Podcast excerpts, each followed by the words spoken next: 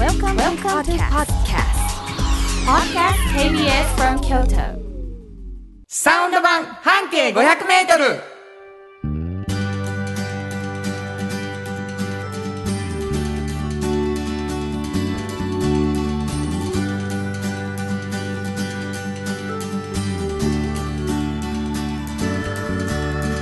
こんにちはフリーマガジン半径500メートル編集長の炎上真子です。サウンドロゴクリエイターの原田博之です。3月11日になりました、はい、えーもう春っていうのをね、うん、感じたら寒い。感じたら寒いっていう。ね本当に。暖かい日もありますもんね。そうなんですね。本当に、はいもう桜咲くよねもうすぐね、うん。なんかお便りが来ている。はい、はい、えーいい年してあきちゃんさん。ありがとうございます。炎上さん原田さんこんにちは。こんにちは。こんにちは。いつも熱量のある放送を楽しく拝聴しています。京都もようやくコロナ感染者の方が減少して収束に向かって安心しています、うん。ところで炎上さん原田さんはとても忙しいのに体調を崩したこととかあまり聞きません。うん。コロナも感染せずに元気にトークされています。うん。健康の秘訣普段から気をつけていることについて教えてください。また寒い日もやってきます。お体ご自愛ください。ありがとうございます。ありがとうございます。はい。なんかされてます？私、うん。それがねやってないんです別に。ただ あのなんていうのかな。割と早寝かな。割とっていうかまあね。うん。私早寝でしょ？すごいね。ね。あ早いっていうか、うん。あのーまあ、これ皆さんあれですよ、はい。あの僕ら仕事もあるから遅くになることもあるんですけど、うんうんまあそのなんていうのかな。うん早く帰りたい。ホームシックなんかっていうぐらい 早く帰りたがる人ですね。そうそうそう。でも寝たいんやととりあえず。そうなんです。朝早いでしょでも。そそうなんです。めちゃくちゃ早いんです。ショートスリーパーやしね、うだからあんまりその、うん。なんていうの睡眠時間で、うん、こう健康維持というよりは、うん。やっぱり睡眠スタート時間がはい。健康的な気はしますね。なんです私あんまり寝ないんですよね大体何時に寝るの？えっ、とねまあもう早かったら本当に何時でも寝れるんです夜は。もう晩ご飯の後すぐ寝てもいいんですよ。なだ最速でもし寝ていいなら何時ぐらい？8時とかに寝れます。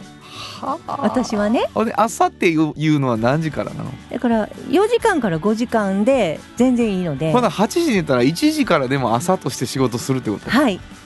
はあ。全然いけるんですね。ほんま。それもうはい。朝の気持ちで仕事できるの、そう。はあもう起きた時が朝、すごいね、うん。そうなんです。片岡鶴太郎みたいになってるどうよいうこと？あの人早起きなヨガで？あの人もう早起き早寝早起きしすぎて多分あの、うん。僕らでいうとこの夜の12時より早いところを朝と言ってるんじゃないかな。まだ日超えてへんとこから朝始まってんじゃうかな。本当に、うん。そんなやってだんだん繰り上がってくるんやろ繰り上がってはると思うで。うん。ものすごい僕はね、うん。あのーなんやろ。基本丈夫なんだと思うんですよ丈夫、はいはい。体が。だけどえっとやっぱりねしんどいなってなった時に銭湯へ行ってる気がします。でサウナ大好きやしいいねですよね。私もあの手足がね冷た 手足冷た病なんでもうあの本当にお湯に浸からないとダメなん実です。験したいぐらいやもんな、あなたうん本当のに鉄？鉄みたいな感じですからね、どっかがものすごい熱くなってるのはおかしいぐらい冷たい時あるよね。どっかを冷やしてんねやもんね、うん。そうそう。ほんまそう思うわ。そうなんですよね。いやいやでもあのおかげさまです。あの、ガタってきてる時もあるんですよ、うん。あるんですけど僕よく食べ、うん。よく食べる。原田さんはよく食べる。本当によく食べる。人を太っちょみたいにいいないえいえいえ、うん、そうですでよく食べる。あの、うん食べるっていうことが、うん。食べれるっていうこととはい、あとはね睡眠のスタートが早い、うんうんうん。寝るってしたらもうパッて寝れる。あ導入ね。どうに、うんそれがもう健康の理由と思います、はいはいはい。もし僕寝れへんかったらちょっとしんどかったなと思いますね。そうよね。えーまあ、君ら何の話ですか？あなたたち誰なんですか？ってなってると思います、はい。えー私たちはですねサウンド版半径 500m という番組やってるんですが、はい。実は半径 500m というのはフリーマガジンの名前です、はい。そして炎上さんはそのフリーマガジンの編集長さんなんですけど、うんうんうん。これどんなフリーマガジンですか？これはねあのバス停を一つ選びまして、はい。そこを中心に半径 500m をみんなで歩きます。うん。で、えーこの人は本当に面白い価値観の方だなっていう人を見つけては、うん。えー取材している本です。これがもうめちゃくちゃまあ今日ねお便りにも書いていただいてきましたけど、うんうんうん。熱量があるフリーマガジンの方にも熱量があってはい、でこれもうこぼれ話絶対あるで書ききれてへんことあるでということでね、えーラジオでも話してもらおう編集長にというので始まったのがこの番組です。はい。そして、えー、園長さんもう一つフリーマガジンを出しておられまして、はい。これはおっちゃんとおばちゃん。はいそうです。これどんなフリーマガジンですか？これはねあのまあ比較的若い方に読んでいただきたいなとは思ってるんですけども、大学にも置いてますし、はいはい。あの皆さん今は若くてもいつか、まあ、おっちゃんとおばちゃんという年齢になる、はい。えその時に本当に毎日が仕事をしながら充実している、うんうん。仕事が面白いって思ってらっしゃる方っていっぱいいらっしゃって、はい。まあ、そういう方の話を聞くと本当に多種多様なんですよね、うんうん。生き方も考え方も。うん。でそういう方に触れて自身がこう将来設計していく時に何か参考に選択肢を増やすようなきっかけができたらいいなと思って作ってる本ですね。若者向けの。うん、ね、えーこれもなかなか面白い本本だなということになりましてですね、はい。うちの番組でこれもこぼれ話してもらおうということになったわけです、つまりですねこのサウンド版半径 500m は2つのフリーマガジンを柱にはい編集長のこぼれ話を聞く番組、はい。ということなんですね、うん。で僕は何してるかというと、まあ、話聞くのがほとんど仕事なんですけど、はい。えーサウンドロゴクリエイター。はい。これ何何なのって感じですけどこれも番組聞いてください。聞いていただいた。おや、うん。これのことか。うん。喋ってる男はほんまはこれかサウンドロゴってこれか？だんだん分かってきます、はい。えーぜひ聞いて。そして、まあ、シンガーソングライターとして歌も歌っているのでですね、はい。まあ、音楽の部分とかを、えーちょっと担わせてもらったりしているというわけでございます、まあ、そんな2人でお送りしておりますこのこの番組ですけどね。はい。お便りが欲しい。うん。どこに送ったらいいですか？はい、メールアドレスは500アットマーク kbs ドット京都。数字で500アットマーク kbs ドット京都。こちらまでお願いします。今話を聞いてそのフリーマガジン読んでみたいなという方、えー実はですね毎週2名の方に1冊ずつプレゼントしています。はい、そして、えー、園長さんがあーここ2年ぐらいかな出された半径5メートルというフリーマガジンも希望の方にはプレゼントがあるかもしれないということになってますので、はい。えープレゼント希望の方住所とお名前忘れずに書いていただいてメールでいろんなことを送ってきてほしいと思います、はい。もう一度メールアドレスお願いします。はい、メールアドレスは500アットマーク kbs ドット京都。数字で500アットマーク kbs ドット京都よろしくお願いします。ということで KBS 京都ラジオからお送りしていきます。サウンド版半径 500m 今日も張り切ってまいりましょう。サウンド版半径500メートル。この番組は山陽火星トヨタカローラ京都東和サンパック山崎特発産業製作所かわいい釉薬局サンシードアンバン和衣あポレポレ働く。日清電機の提供で心を込めてお送りします。産業化成は面白い。ケミカルな分野を超えて常識を覆しながら世界を変えてゆく。もっとお真面目に形にする。産業化成。お風呂の新習慣フットグルーマーかかとツルツル足裏ふわふわポカポカだ。歯磨きみたいに足磨き3パックのフットグルーマー福王寺から集山街道1.5キロお食事処山崎。静かに楽しむお食事よし。京都散策小旅行もよし京都は高尾に佇む宿泊もできる山崎。新語編集長の今日の半径500メートル。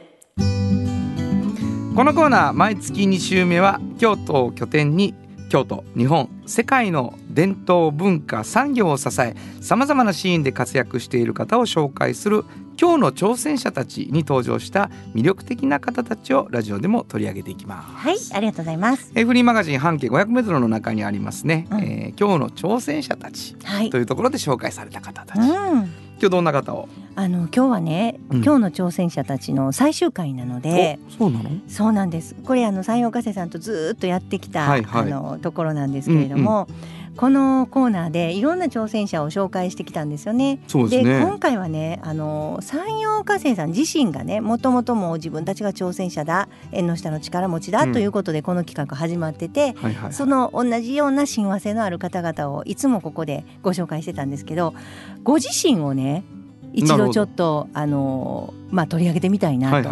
思いまして、うんうんあの社長様にインタビューをうん実はしたんですよ。なるほど。で私もまあ、えー副編集長のクレもそれからまあ鈴木まりのいろんなものがまあ話を聞いたんですけどはい。あのーやっぱりね会社案内とかに載ってる情報、うこんなプロジェクト今してますとかこんな風な挑戦してますっていうのがやっぱこうあのリーダーから一度聞いてみたらね、うん。思ってる以上にかなり面白かったんですよ。いやこれもうびっくりして、うんこんなにも違うのかと。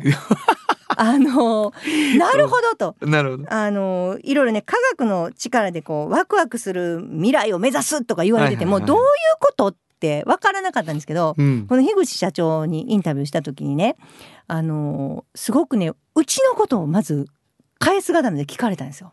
園長さんとこの会社って、うんとかねあの全員あの役割決まってる？とか聞かれて最初、うんうんいやあの実はマルチにみんなできないとあかんかなと思ってるんですっていう話から始まったんですよ。うん同じかもしれんとか言ってうんうん言われて、うん。はい。でご自身のそのワクワクするっていうのをこう出している今のプロジェクトはねはいはい。あのまあ売り上げとかこれからのなんて成長？うん。経営的な成長っていうのを考えた時に絶対ね社員一人一人がいろんなことできていろいろワクワクしてないと無理やろなと思うんですってはいはいはいはい。情熱を持ってうん一人一人が。でそれをやりたいからこう毎日楽しくワクワクするっていう環境が、まあひいてはあの経営もうまくいってうん。売り上げが伸びていくだろうという、はいそういう意味のワクワクしたプロジェクトをやってるっていう話だったんですけど、なるほど。それがまずは読み取れてなかったんです私たち。はいはい。あそういう意味なんと。うんでそれはすごくまるでスタートアップ企業ぐらいの気持ち、意気込みでね、はいはいはい。常に新しいことを挑戦うんできるような感じ、うんえっとこちらの会社やったらまあ科学の力で科学の枠を超えたことうんうん。ちょっと科学とは考えられへんなって思うようなことってあるじゃないですか、はいはいそういうことにも挑戦していきたいっていうのがあって、そういう目線でまあ見てうん挑戦していくときには、自分たちがいろんな方向でそれぞれの社員の人が、まあ、情熱持ってやってた方がきっとうまくいくという、はいはい。まあ、そういう考えに基づいてはるんですけど、うん。私なんかこうもう全然違う全然違うレベルやけどまあ一応会社をやってるじゃないですか。そうですね。で井口社長も大きい大きいけど会社をそこがもう一緒のレベルでちょっと話をさせていただいたんん。ですけどね、うん。まあその時とかでもなんかねあの話が面白いなって私もそう思ってるって思ったのは、ね、まずね小さくてもいいからまずなんか始めて早く始めて。でとりあえずまあ樋口さんのちょうどの言葉言うと1円うん。儲かるとかでもいいから、なんかまずやった方がいいと思ってると。でその時のまあ樋口さんやったら社長社長としてあの世間世界それからあの会社あの企業うん。クライアントのニーズうん。に応えるのが遅くなるとその時のこう旬のニーズに応えられないじゃないですか。うん。うん。で今欲しいと思われてるものに届かなくなったりするから、そういうののためにも早くはい。やることが大事で失敗とかしてもいいから早くやる。はい。そういうのスピードっていう言い方をしてはったんですけど、うんもうそう納得いく私も。企画は早くやる方がいいと思うんですよ。で、はいその01を早くした方がいいっていうことを言ってはるんですね。はいはい。私はすごくそこは意気投合しました。私も早くやった方がいいんです。で、そのうちすごくね、それがお金になったりしたら嬉しいんですよ、私も。うんで。も最初から莫大なお金が来年入るとかはなかなかないですよね。はい。でもそれでもいいと思うっていうのをお互いちょっと結構もうあの熱く話した感じかな 樋口社長とすごく。いや、さぞ暑かったやろうな。熱かったです。もうクレさんもめちゃくちゃ熱くなってて。いやいや、はい。あのーやっぱりその売上ベースでさ、うん。その結局経済のことしか言ってないのに、うん。ワクワクとかいう単語言われてもっていうふうにさ、うん。こう後ろから見るとさ結論から見る,、見ると思っちゃうっていう時うにん。もともとその最終の売り上げなんて付加的なもんですよって言ってもらうとさ「はいはいえそうやったの?」って、うん。しかもそれがそのトップが言ってくれるとね信憑性あるもんね。社員がそれ言ってるといやいや頑張っ大丈夫かってなるかもしれんけど、うんうんうんそのそんなことほんまに社長さん思ってあるって思うかもしれんけど、うん社長さんが1円でええねうん。うん。んスピードやねうんん、ニーズは動いていくねん、うんうんうん。今答えんでどうすんねんっていうね。そうそうそうでその先でもしかしたら儲かるかもしれんけ君らはワクワクしてんのかほなやろやろうって言うてくれるっていうのは、原田さんまとめんのうまいわ。何がやねん。ほんまにすごい。そういうことです？ちょっと今天才かなと思った。違う違う。あのえそんなに話し方うまかった？私。そうそうなんですよ。結局自分。いやそんな結局自分。びっくりした。そんなことない今褒めんのが思った。そんなに話し方うまかった？私って言うたいやでもよ最後。樋口社長はそうおっしゃってた。そういうことよね。本当にそういうことをおっしゃってて、いやいやあのだからもうそれはかん、うビリビリってきはったのはよくわかりましたそうですね。なんかもともとあの山陽火星さんのまあ子会社のサンノプコっていんうんううん。アメリカの会社があるんですけど、そこが100人ぐらいの規模の会社なんでまさにあのマルチに全部しなあかんかったし、ね。まあ、そういう時のスタートアップみたいななんか心構えみたいなんがうん。ずーっとあるのかもしれないとはおっしゃってたんですいやけど、もうそりゃそうやと思う、うん、なすごくやっぱり全員が自分のイメージで仕事をはい。最初から最後までイメージするっていうのも含めて、うん。結構やっぱりねその起業家集団というかね、うんうん。そういう感じそうやねそうやね。になるよねそういそうそういうことって、うん。いやでもよくわかりますよね。だからいろんな挑戦本当にされてるんですよね。あのうん前にもここでもしょ、紹介しましたけど、まあ匂いセンサーとかペプチド農業とか、はいはいはい。まあいろんなことを今手掛けられてるけど、全部やっぱり新しい分野のことで、それも若い社員からまああのいろんな専門の社員までがみんなが自分で情熱的にうん勝手にちょっとね始めるぐらいの気持ちでされてるんですよ。いいねあのあこそんなことすることになってたんやって後で分かったりするんですけどすごくいい方向に進んでたりとかして結構自主性持ってされてるんやなっていうのはすごい感じて、うん、日々挑戦されてるなと。そうよね、うん。でもほんまに挑戦するっていうのまあ勇気のいることやけど、うん。こう誰かが支えたり応援してたりしてくれるとうん、想像してなかった結結果がねバーンって出てきたりするから。そうですそうです。うん。うん。まあこれからも楽しみだなとね。そうですね。はい、えー、新語編集長の今日の半径500メートル今日ご紹介したのは？はい、山陽火星工業株式会社の代表取締役社長樋口明則さんでした。FM94.9 メガヘルツ AM 1143キロヘルツで KBS 京都ラジオからお送りしています。今日の一曲。はい。ここで今日の一曲なんですけどね。うんまあなんかこうスタートっていうはい。単語でこの人にしてみました。カノエラナスタート。本当はどこで Just like 登録の名曲が流れてるんだよ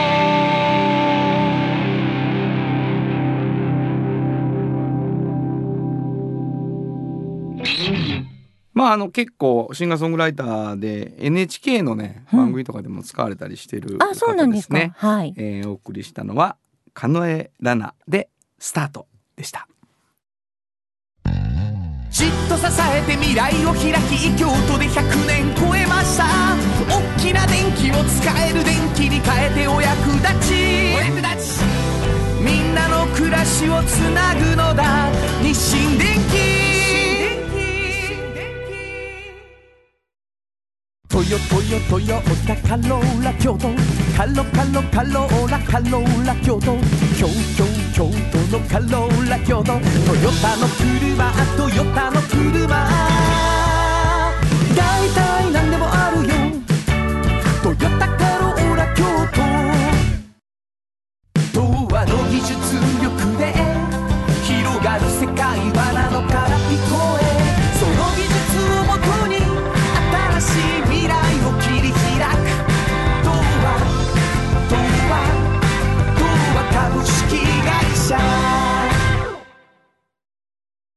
フェ小さな花。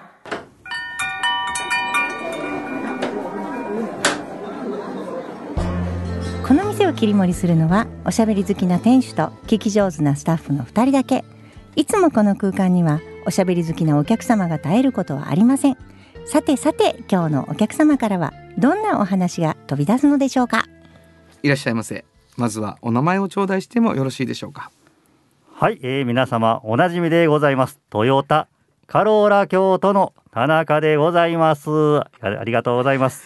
腰解消 みたいにな腰解消みたいになだんだんと。うだんだんと。ねうん。スピーカーで流れてきてるみたいになってる、えー、ようこそ、はい。えー田中さんでございますけどね。ありがとうございます。えー早いものでそうですね。1ヶ月があっという間に経ちまして。ね。もう年度末忙しい。むちゃむちゃ。あ本当。むちゃむちゃ忙しいんです。実は。実は。実はね。なるほど。はい。でまあこの忙しい中田中さんね、はい。今いろいろちょっと話聞いたらまあ忙しい中にもいろいろとまあこうハッとするような出会いがあったりうん。出来事があったよ言うて、まあこれまあ珍しくその田中さんの方からね日々の田中はい。っていうのを聞けるということでございまして、なんか印象的な出来事がそうあったという。なんです。はい。あのー、3月のうんうん。え4日ですかね。うんこの間。この間、うん。はいついこの間なんですけども、あのアサヒビールさん、うん。はい。アサヒビールさんのちょっとあの京都の支店の方と、うん。ちょっとあの会合というかランチ会をしたんですけどおね、ー。小規模な。これなぜかというと、ううん。あのエースの会という組織があるんですね。はいはい。あのこれ全国組織なんですけども、え京都はアサヒビールさんとトヨタカローラ京都がそのエースの会の会員っていうかメンバーなんですね。なるほど異業種交流をしましょうと、うんうんそこであのお互いの知識とか、ううんうんあの学び合ってですね、うんああの成長していきましょうという会なんですよね。ねえ異業種にも程あるけどな。ちょっとね全くね。絶対交わってはいけないみたいなね そういう感じするな。うんはい車屋さんと酒屋さんやからね。そうですよね。うん。まあないことはないよ。うんお酒運ぶのも車やし。そうやただやっぱりね、うん。皆さんあの飲酒運転は絶対してはいけません。そうや。ね。はい。うん。飲むな。うん。はい。ね、うん。飲むなら乗るな。そうです。だからもうちょっとバッティングしとるわけですよ。そう。でもやっぱりランチ会でいろいろ親睦を深めたんですよね。まあまあね、今は最近はね、ノンアルコールビールとかもありますからね。そうです。僕はもうありがたいあれが。はい。本当にありがたいです。大好き。本当に。はい。で、あの私たちはうん。そこで、あのまあいろいろな懇談をはい。したわけなんですけども、うんうんうんそのランチ会、うん。まあ2時間ぐらいうん。ああったんですけどね、うん。むちゃむちゃ飲まはるんですよ。アサヒビール。ビール。会社さん、はい。うん。あのあそんな大したことないですよ言わはるんですけどそんなね、大したことある量なん。こっちから見てるとね。はい、あのお若い方もう新入社員の方から、はいはいはい。あのまあ、超ベテランの方までむちゃむちゃ飲まはるんですよ。うんいうんそれなんで？やそうでしょ、うん。なんでって思うでしょ、うんあのみで皆さんは大した量じゃないんですよやっぱりね、うんうんうん。皆さんにとっては？とっては。でうん。普通なんです、うん。普通なんですけども僕が一番感心したのは、はい、全くうん。崩れたりうん。乱れたりしはらへんよ弱はらへんのですよね、全然。もう終始楽しそうな？そうそうそう。普通にもうピシッとされてるんですよね、うんですごく楽しい。あの、うん。僕たちがあの話題に詰まったら話も回してくれはりますし、うんむちゃむちゃ気遣いできはるんですよ、うんなんでそんなにうん。お酒強いんですか、うん、そうね、強いよね、つまり。うん。はい、もうビール5杯も6杯も7杯も8杯も飲まはるんですよ、はい、はい、でうん。お酒なんでそんな強いんですか？いや強いわけじゃないんですと、うん。ただ乱れるわけには絶対にいかないんですと、うんううんん。やはりあのそこの、まあ、ビールを提供してくれてはるお店屋さんのお付き合いもありますし、うん。あの僕たちとのお付き合いもあって、うんうん。その中でビール会社がビールによって乱れるなんてことはあ絶対にあってはならないんで確かに。むちゃむちゃ気を張ってるそうです。ほんまやね。当。もうあそうらしいです。そうか。そうやわ。乱れてしまったらうん。やっぱイメージ悪イメーなるしジ悪なるしね。うんうんうん。でもう一つが、うん。そんだけたくさんの私たちがこうやって美味しそうにうん。たくさんビールを飲むことで、うん。世間の方がアサヒビール美味しいと思っていただけるんですと。まあそうや。なるほどそらそうや。ねいやーすごいなと思ってね。そういう風にした方がいいんやな、うん。なるほどな。何を学んだんや。今だからいやトヨタカローラ京都もね、うん。ちょっとね。ちょっとやっぱこんなに車って楽しいんだよみたいなね。私言うてあげましょうか代わりに。ちょっと炎上さん一緒になんかしましょうか。ねえ。ね私あのドライブ企画とか、ね。ほんまにカローラスポーツ乗ってますからね。三人。で。出そうですよ。張。なるほどなるほど。どんなに。楽しいかっていうのをねね。私は言えますよ。何なもうむちゃくちゃやる気やん。カローラスポーツにあ関しては言える違う違う。違う。はい。しんこさんは、うんうんトヨタカローラ京都の社員じゃないんうん、です。そうなんです。でももう私ね立候補してこれ何な回も言っだからたけどオファ今ねこの話で学ぶべきは田中さんが 車を楽しそうに乗ることなんです。なるほど、うん。ね、ちょっとなんか良くないです。三人で。いいんじゃないですドライブか面白い行ってそれを放送に載せる。うん。ちょっと面白くないですか、エンジン音聞きながらな。もうあのもうスタッフ半泣きになるけど全然遠く聞こえないっす。とりあえず舞鶴店前田私できた舞鶴店なシャーそらそう行ってね。やほんまい。いいかもしれんわ。はい。シートがあったかいんですよ私と。始めた始めた。トヨタのトヨタカローラスポーツについて。ありがとシートがぬうございます。くなるんです。あれあれすごいな。すごいでしょ？あれすごい。うん。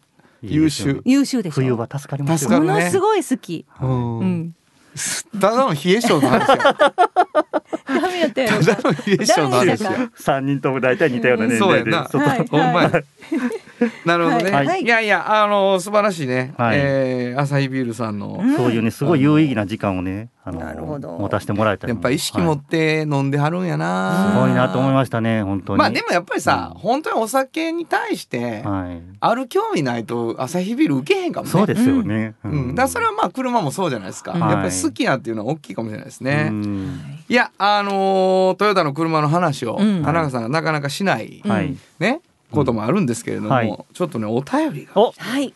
ありがとうございます。キラキラ星さんありがとうございます。キラキラ星さんありがとうございます。これねすごいよ。メッセージに、はい。原田さん慎吾さん田中さんこんにちは。出た。三つ三つついてる。これもだから田中さん来た時しか読まんといてないやねんそうやね。そうですよね。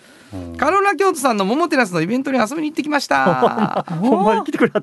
桃テラスにあるイベントスペースでされていたので買い物ついでに気軽に立ち寄れる感じで、ウィルに試乗されている方や展示してある車に触れていらっしゃる方とか、たくさんの方で賑わっていました、はい。ウィルは実際見たら車椅子っぽくなくて思っていたよりスタイリッシュな感じでした。そうそう。今すぐには必要ないけれどいざって時にはいいかもって思いました。普段はショールームで試乗できるみたいなんで今度ゆっくり乗りに行きたいと思います。木津川マラソンの話も良かったですがイベントの告知とかされればいいのにって思いました。心配ありがとう。ありがとうござい本当にありますがとうございます。僕もねしたいのは山々なんですよ、うん山々なんですけどそれ以上にせなあかん話がいっぱいあるんです。いっぱいあるんです。みんなクエスチョンせなあかんのかっていう話よね。ね。今月の今月一生懸命朝日ビールの話してるからね。それよりも車とイベントの話した方がええっていうのもちろん。分かってるな。分かってる。いやあのちょっとね、あうん。の噂には聞いてたんですよ。桃査定スタッフからね、うんキラキラボスさんキラが来たゴさん来て。あほんまに来てはったんやと思って今ちょっと確信しました、これね。いよ。これだけどすごいよ。うん。あのラジオでウィルを聞いて。うんイメージしてて、そうですよ。ほんで初めて見て、うん。あうわ想像よりスタイリッシュ、これつまり俺たちの放送で想像してくれたということなんです。すごいですね。あんなにスタイリッシュって言ったけど伝わってなかった、ねただ僕たちは、うんキラキラ星さんにうん。やっぱり会えない。んです、そうなんです、うん。なぜかニアミス。そうですね、ん。幻のリスナー、うん。上村うちのねスタッフなんで上村なんで、うんうん2回やってるんですよ。あほんま。すごい。もう2回やってるんですすごいやん。キラキラ星賞うん。だ、むちゃむちゃ優しそうな方なんで。あ本当、はキラキラ星さんあのー僕のライブにも来ていただいて 全く大丈夫なんです。いつでも来てくだ3さい。月18日山崎屋という、ね、い違うんです。あのキラキラ星さんは私のファンだから。もしかした体ファら田ンではないんです中さんも見に来るかもしれない。なこれな。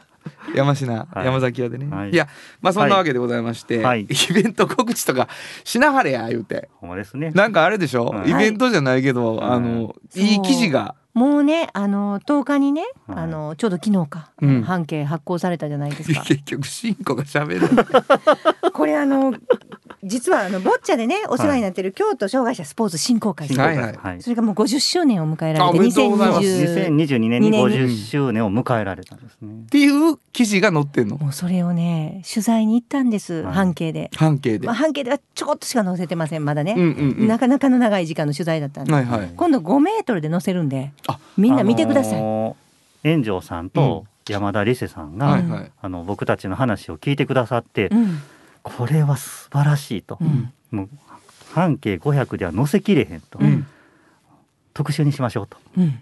言ってくれはって。それぐらいいい内容やったもう半径5メートルの特集にしました いやもうすごい。これもういやよかった。それはいい話や、あもうあの炎上さんだけじゃなくて僕もドヤ顔しますからもうね本当に、うん本当に。あのね、うん。君らが二人で嬉しそうに喋ってるのはいいね、はい。あのね豊からの宣伝に何にもなっとらへんのでまございます、だねまだね、はい。こうやって地域のね企業様や団体の皆様とそうです。僕たちは密接な関係をねトヨタカローラ京都ってそういう会社なのそうなんです。しかもね、僕リスナーさんともつながり出してるっていうね、そうやほんまや。すごいいわ。いい会社素晴らしい会社。ありがとうございます、はい。うんえー時間が来ました。いやあのじゃああの私の方からはいはい。ちょっと先ほどキラキラキラキラ星さんの方からもね、ちょっと何かイベントの告知をとはいはい、ははい。い、おっしゃられてたので、うん。一つちょっと告知をさせていただきたいなと思うんですけども、えーいつもですね、うん年度末になったら、うん。ちょっと私、あのー大変なんですと年度を超えるのっていうのは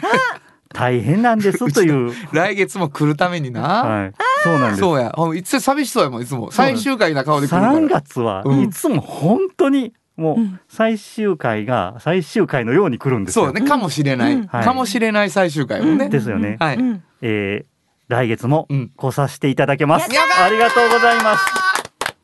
すごい。決まった。決まりました。決まりました。ありがとうございます。ありがとうございます。これなんとなんとですよ、うん。何が決め手やったか。うん。トヨタカローラ京都さんが来年もラジオ行こう、うん。これはねうん皆さんのお便りでした、ものすごいたくさん来たもんそうねなんですよ。あのディレクターの青山さんがね、はいはい。ずっと集めてくれてはったんですよ。ありがとうございまにありがとうございまます。すありがとうございます。もう本当にあのキラキラ星さんを先頭に、うん本当に皆さんありがとうございました。皆さんのお便りをもう本当にずしっとこう束にしてね。うん。ありがとうもちろん個人情報全部消してありますよ。もちろんですよ、はい。もうこれが誰とかじゃないですけど、はい。こんな、お声だけをねこんな声が。そうあるんですっていうのをあの一緒に会社に見せたら、はい、すごいじゃないかと言っていただけて、本当にすごいんです。はい、ありがとうございます。ありがとうございます。というわけでね、はい。えー田中さんのはい。月一田中さん、月一田中。今ちょっっとアピールしましたね。何がですか？強調しはりましたよ、何がですか？月にでどうです、いやそろそろ。月一田中。月一田中えさん。はい。ー来年でも続くということでございまして、はい。えーカフェ小さな花、えーもう一度お名前をください。はい、えー、トヨタカローラ京都の田中でございます。またのごはい。来店お待ちしています、ありがとうございまありがとうございますした。サウンド版半径500メートル。心も肌もすっぴんきれい愉快な姉妹が京都から発信する簡単なのに満足できるスキンケアシリーズ。自由に楽しく生きられる喜びと出会ってほしい。シンプルアカンスキンケアンパンあなたの家の冷蔵庫そこにもきっとサンシードいろんな容器を作ってます。スイーツだってドリンクだってほらねやっぱりサンシード未来に向かって明るく進む会社。サンシード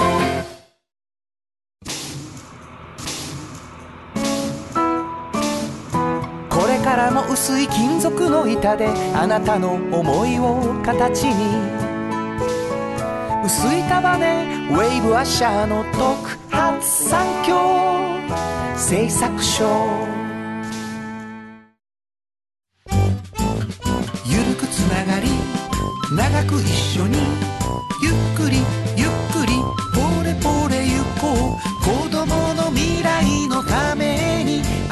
集まった仲間ポレポレおっちゃんと。おばちゃん。このコーナーでは仕事の見え方が少し変わるフリーマガジン「おっちゃんとおばちゃん」の中から毎日仕事が楽しくてたまらないという熱い人またその予備軍の人々をご紹介します。はい。あのねうん。あのー何ですか？めっちゃ来てるんですよ。何が。何が？このおじおばにですね、はいはい。あの援助さんがうんうん。クイズをはい。出すというそうです。ことがねはい。あの決まってうんうんきたんですね。決まってきましたね。で、はい。あのまああの半径 500m の方はバス停当てクイズ。うんうんうん。この伝,、伝統的なやつを一つやってるんですけれども、はい。おじおばに関してはあのあなたの気分で出せるうんいろんなパターンがあると言われてるんですけど、ええ。えーおがちめんこ SOS さんありがとうございます。ありがとうございます。先日おっちゃんとおばちゃんのコーナーですごいびっくりしました、うん。しんこさんの一言、はい。このコーナーのクイズ2回出す日もあります。クイズをしない日もあります。そんなバカなこと言わないでください。パネルクイズアタック25で 今日はアタックチャンスはしませんとか今日はアタックチャンスが2回ありますとかそんなことありえないですよねだからおっちゃんとおばちゃんクイズも必ず1回にしてください。原田さんのストレスを増やしてあげないで。ありがとうございます。なるほどね。本当にあのーじゃあ一回だけにとりあえず絶対に？何がですか？一回だけって感じかな？そうなんです。頑張ってそれ守ろうかな、うん、ギャンブルガサさんなんかねもう何通も送ってきてはりますよ、まあ一個だけ読みますとね、はい。お嬢場クイズの感想を言います、先日のクイズお金を貯めた彼女は何をしたでしょう、原田さんが恋をしたって答えはったら慎吾さんが勝ち誇ったように憎たらしい口調でベッベーと言わはりました。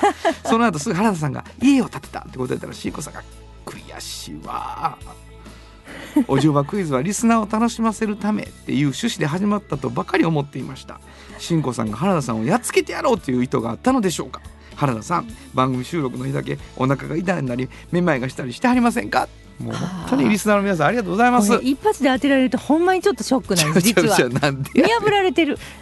あれねちょっとほんまショックやったんですね。何がですか？ちょっとだからパッとスルーしてしまいましたけど。うんすごいんですよ。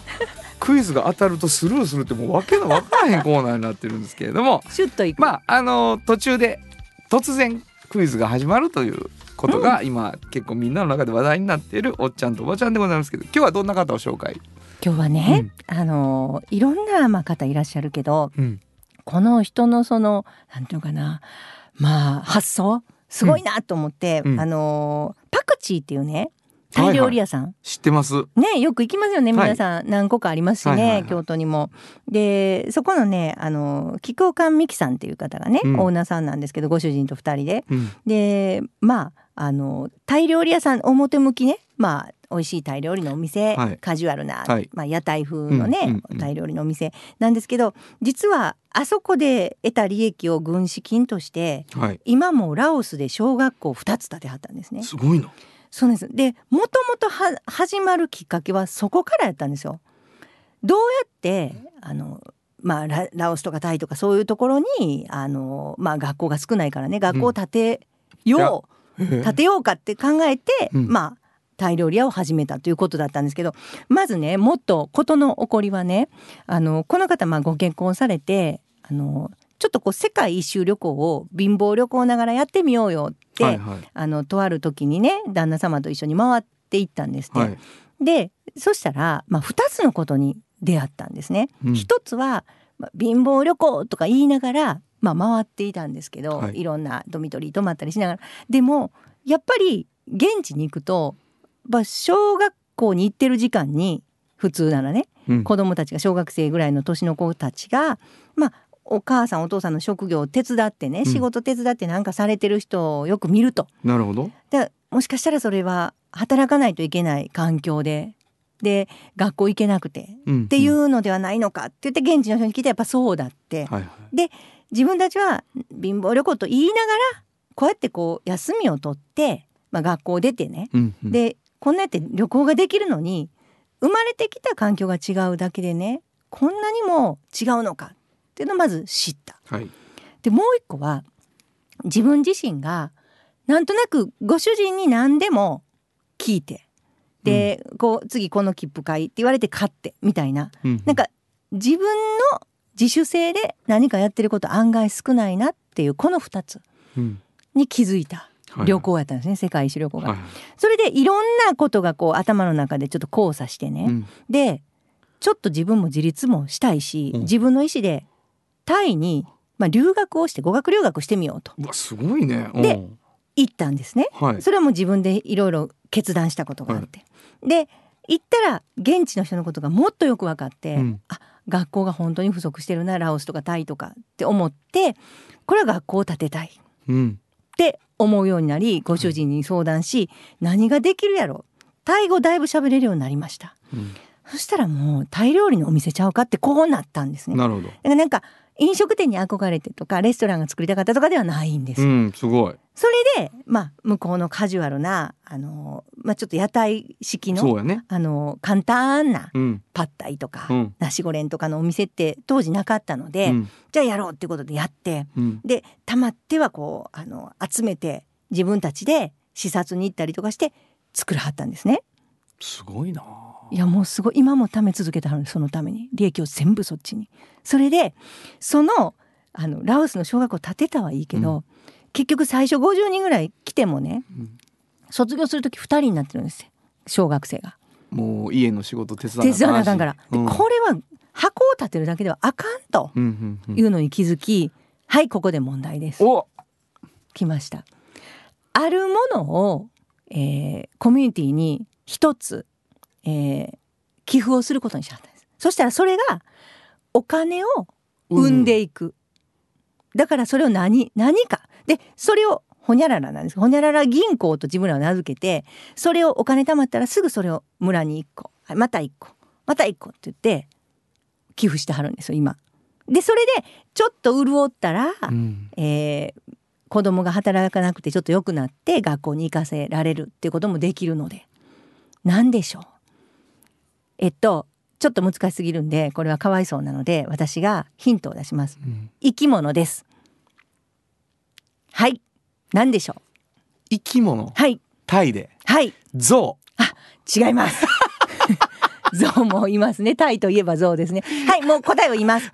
牛です。ウあ牛か、はい、牛を一頭あのああげるとまあミルクもやけどそうあのや。っぱりや子供を産んだりねであのお肉として売れるしね、うん。そういう形でなんて言った今？お肉。お肉がう牛のお肉っていう風に。最後その牛を？そうです。あのちゃんと育てて子供も産んで。要するに畜産業のなるほどそういうこと。かがえっとうわあのコミュニティでできる。なるほどな。そ俺もうちょっと反省する、反省した。でしょ？うん。牛銀行ね、それが。なるほど。そうそういうことをなさってるんですよ。であの今もねあのパクチーとかもやってはるんですけどね。全部そういうこうあの自分たちがこんなことやってるっていう記録もパクチーの中にちょっと貼ってあったりするから見てほしいんですよ。そうやわ。うん。私はすごいなと思って今はだからこういろいろね自分でいろんなお仕事もしたけどこうやってなんかこう世界社会のための一つ自分が動きをできてるような気がするし実際自分で見てきたことでこう確かめてこれが必要やっていうことをやれてるっていうことにすごい情熱を燃やしてはります。いいやー、うん。ちょっと感動したな。や素晴らしいでしょ。う。ゾウ神様やからな タイでは。それ働かしたらあかんな。そうですそうです。いやーでも最初さ、うん。クイズもうこっちはもうドキドキしてるじゃないクイズ来るからさ、うんうんうんでもあこれクイズのこの辺で来るってなったんやさっきうんな、うんうん。で奨学金制度と思ったんや、うん。うんほんでなんか街の真ん中に物を置いたっていう感じになったや。ん、うん。何かを買ってあげるっていう、うんでもう思いついたんがもう自動販売機とかやったんやんか。な？うん。自動販売機やったらさ自動販売機から何にも生まれへんよね。そうですね。あの牛は子供も産むんやな。そうなんですよ。らびっくりした。牛乳もね。出すし、うん、作るな。本当に。だからもう自動とかじゃもうほんま人間の情けない言葉やな。そうですよ。生き物すごいわ。そうでしょ。生き物万歳！うんっていう感じがします、本当にね。いい感じです。えー、しましたね、えー本日のおっちゃんとおばちゃんご紹介したのは？はい、えー、株式会社菊岡夫婦社のオーナーです。えー、菊岡美希さんでした。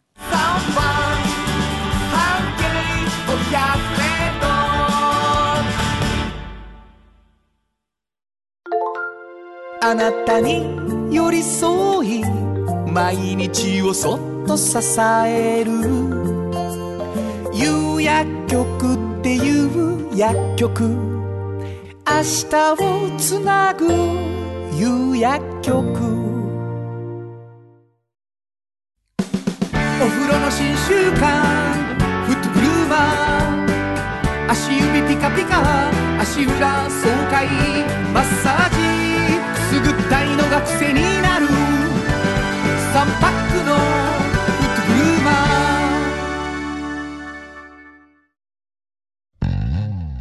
支えて未来を開き京都で100年超えました。大きな電気を使える電気に変えてお役立ち。お役立ちみんなの暮らしをつなぐのだ。日清電気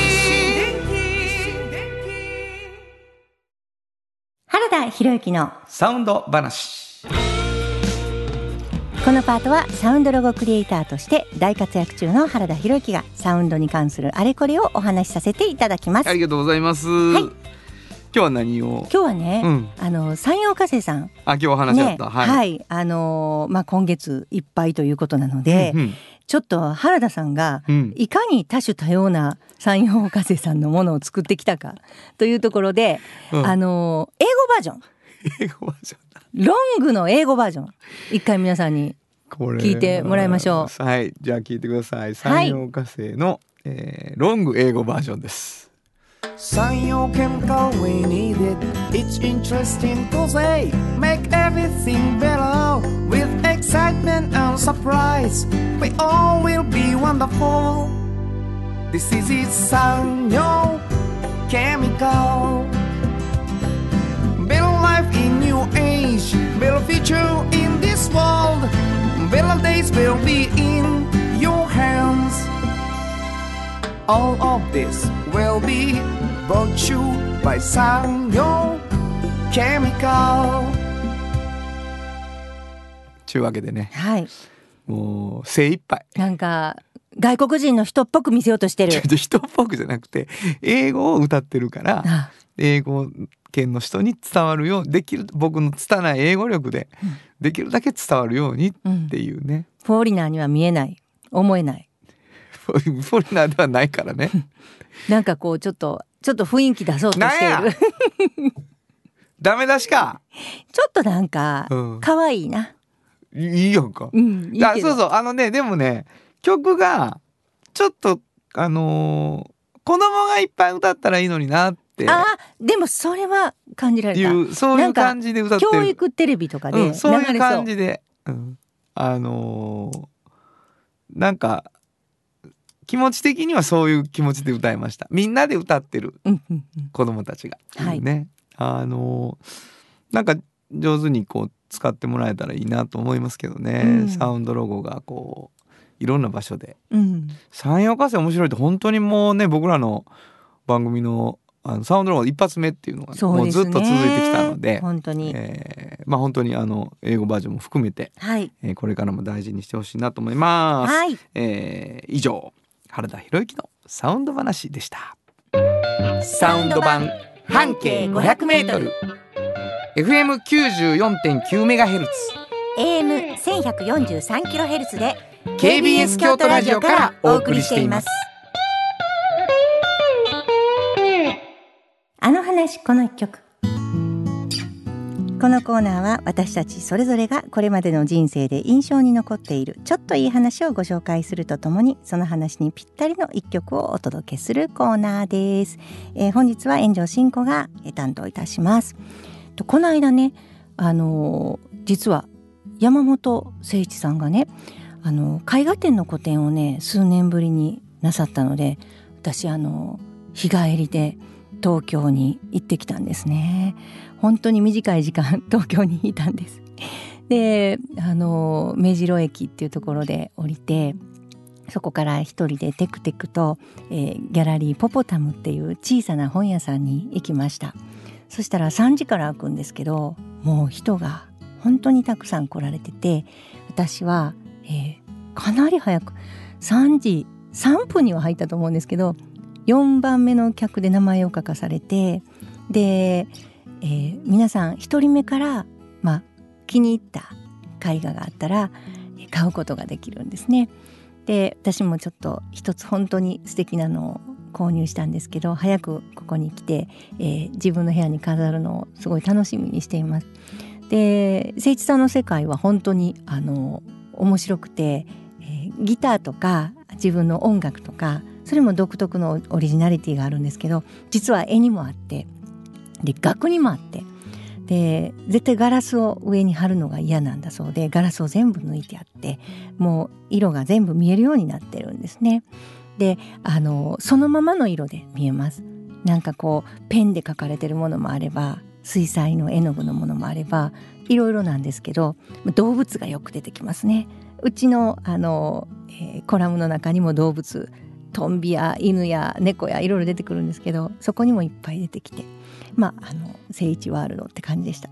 なんかこうあの連載してもらってる方があのいらっしゃってその方の個展行ったりすると本当に半径のことよくご存知の方がいっぱいいらっしゃってあこうやって東京のファンも半径読んでくださってるんだなって嬉しかったのを思い出しました。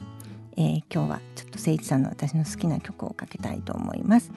えー目が覚める前に本当はここでジャスラック登録の名曲が流れてるんだよ。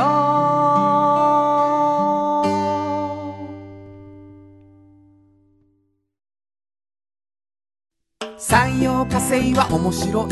ケミカルな分野を超えて常識を覆しながら世界を変えてゆく。もっとお真面目に形にする。産業化成トヨトヨトヨタカローラ京都。カロカロカローラカローラ京都。京京京都のカローラ京都。トヨタの車トヨタの車。大体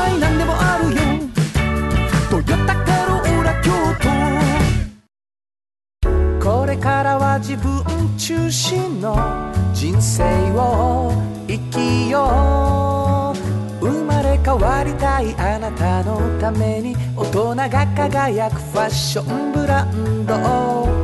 かわいい。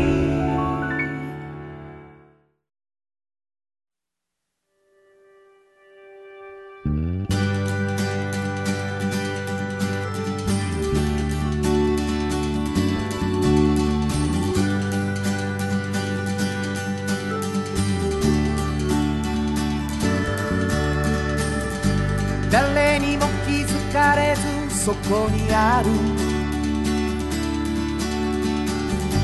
素敵なこだわりと哲学を見つけて感じて言葉に変えて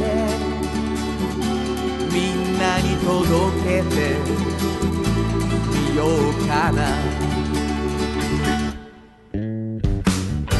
あっと間にエンディングでございます。はい。あのね、ちょっとだけ告知をさせてください。はい。えー来週、えー、3月18日土曜日、はい。えー6時オープン6時半スタートで、はい。あのー山崎屋というところで、はい。えー私ソロライブをやりますので、もしよかったらぜひお越しくださいというね、ぜひ。原田博之の、あのーインターネットでホームページ見ていただいたら、ライブのお知らせ載ってますのでということでございます、番組では皆さんからのメッセージをお待ちしています、はい。どこに送ればいいですか？はい、メールアドレスは500アットマーク KBS ドット京都。数字で500アットマーク KBS ドット京都。こちらまでお願いします。メッセージをいただいた方の中から抽選で2名の方にフリーマガジン半径 500m おっちゃんとおばちゃんをそれぞれ1冊ずつプレゼント。半径 5m を希望の方にもメッセージを書き添えてもらったらプレゼントできるということになっています、えーもう一度アドレスを教えてください。はい、えーメールアドレスは500アットマーク KBS ドット京都数字で500アットマーク KBS ドット京都こちらまでお願いします。ということで午後5時からお送りしてきましたサウンド版半径 500m お相手はフリーマガジン半径500メートル編集長の炎上真子と。サウンドロゴクリエイターの原田博之でした。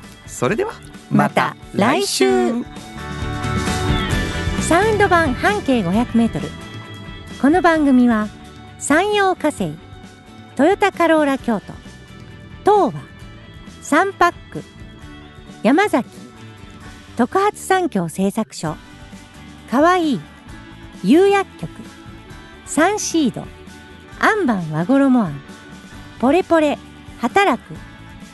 日清電機の提供で心を込めてお送りしました。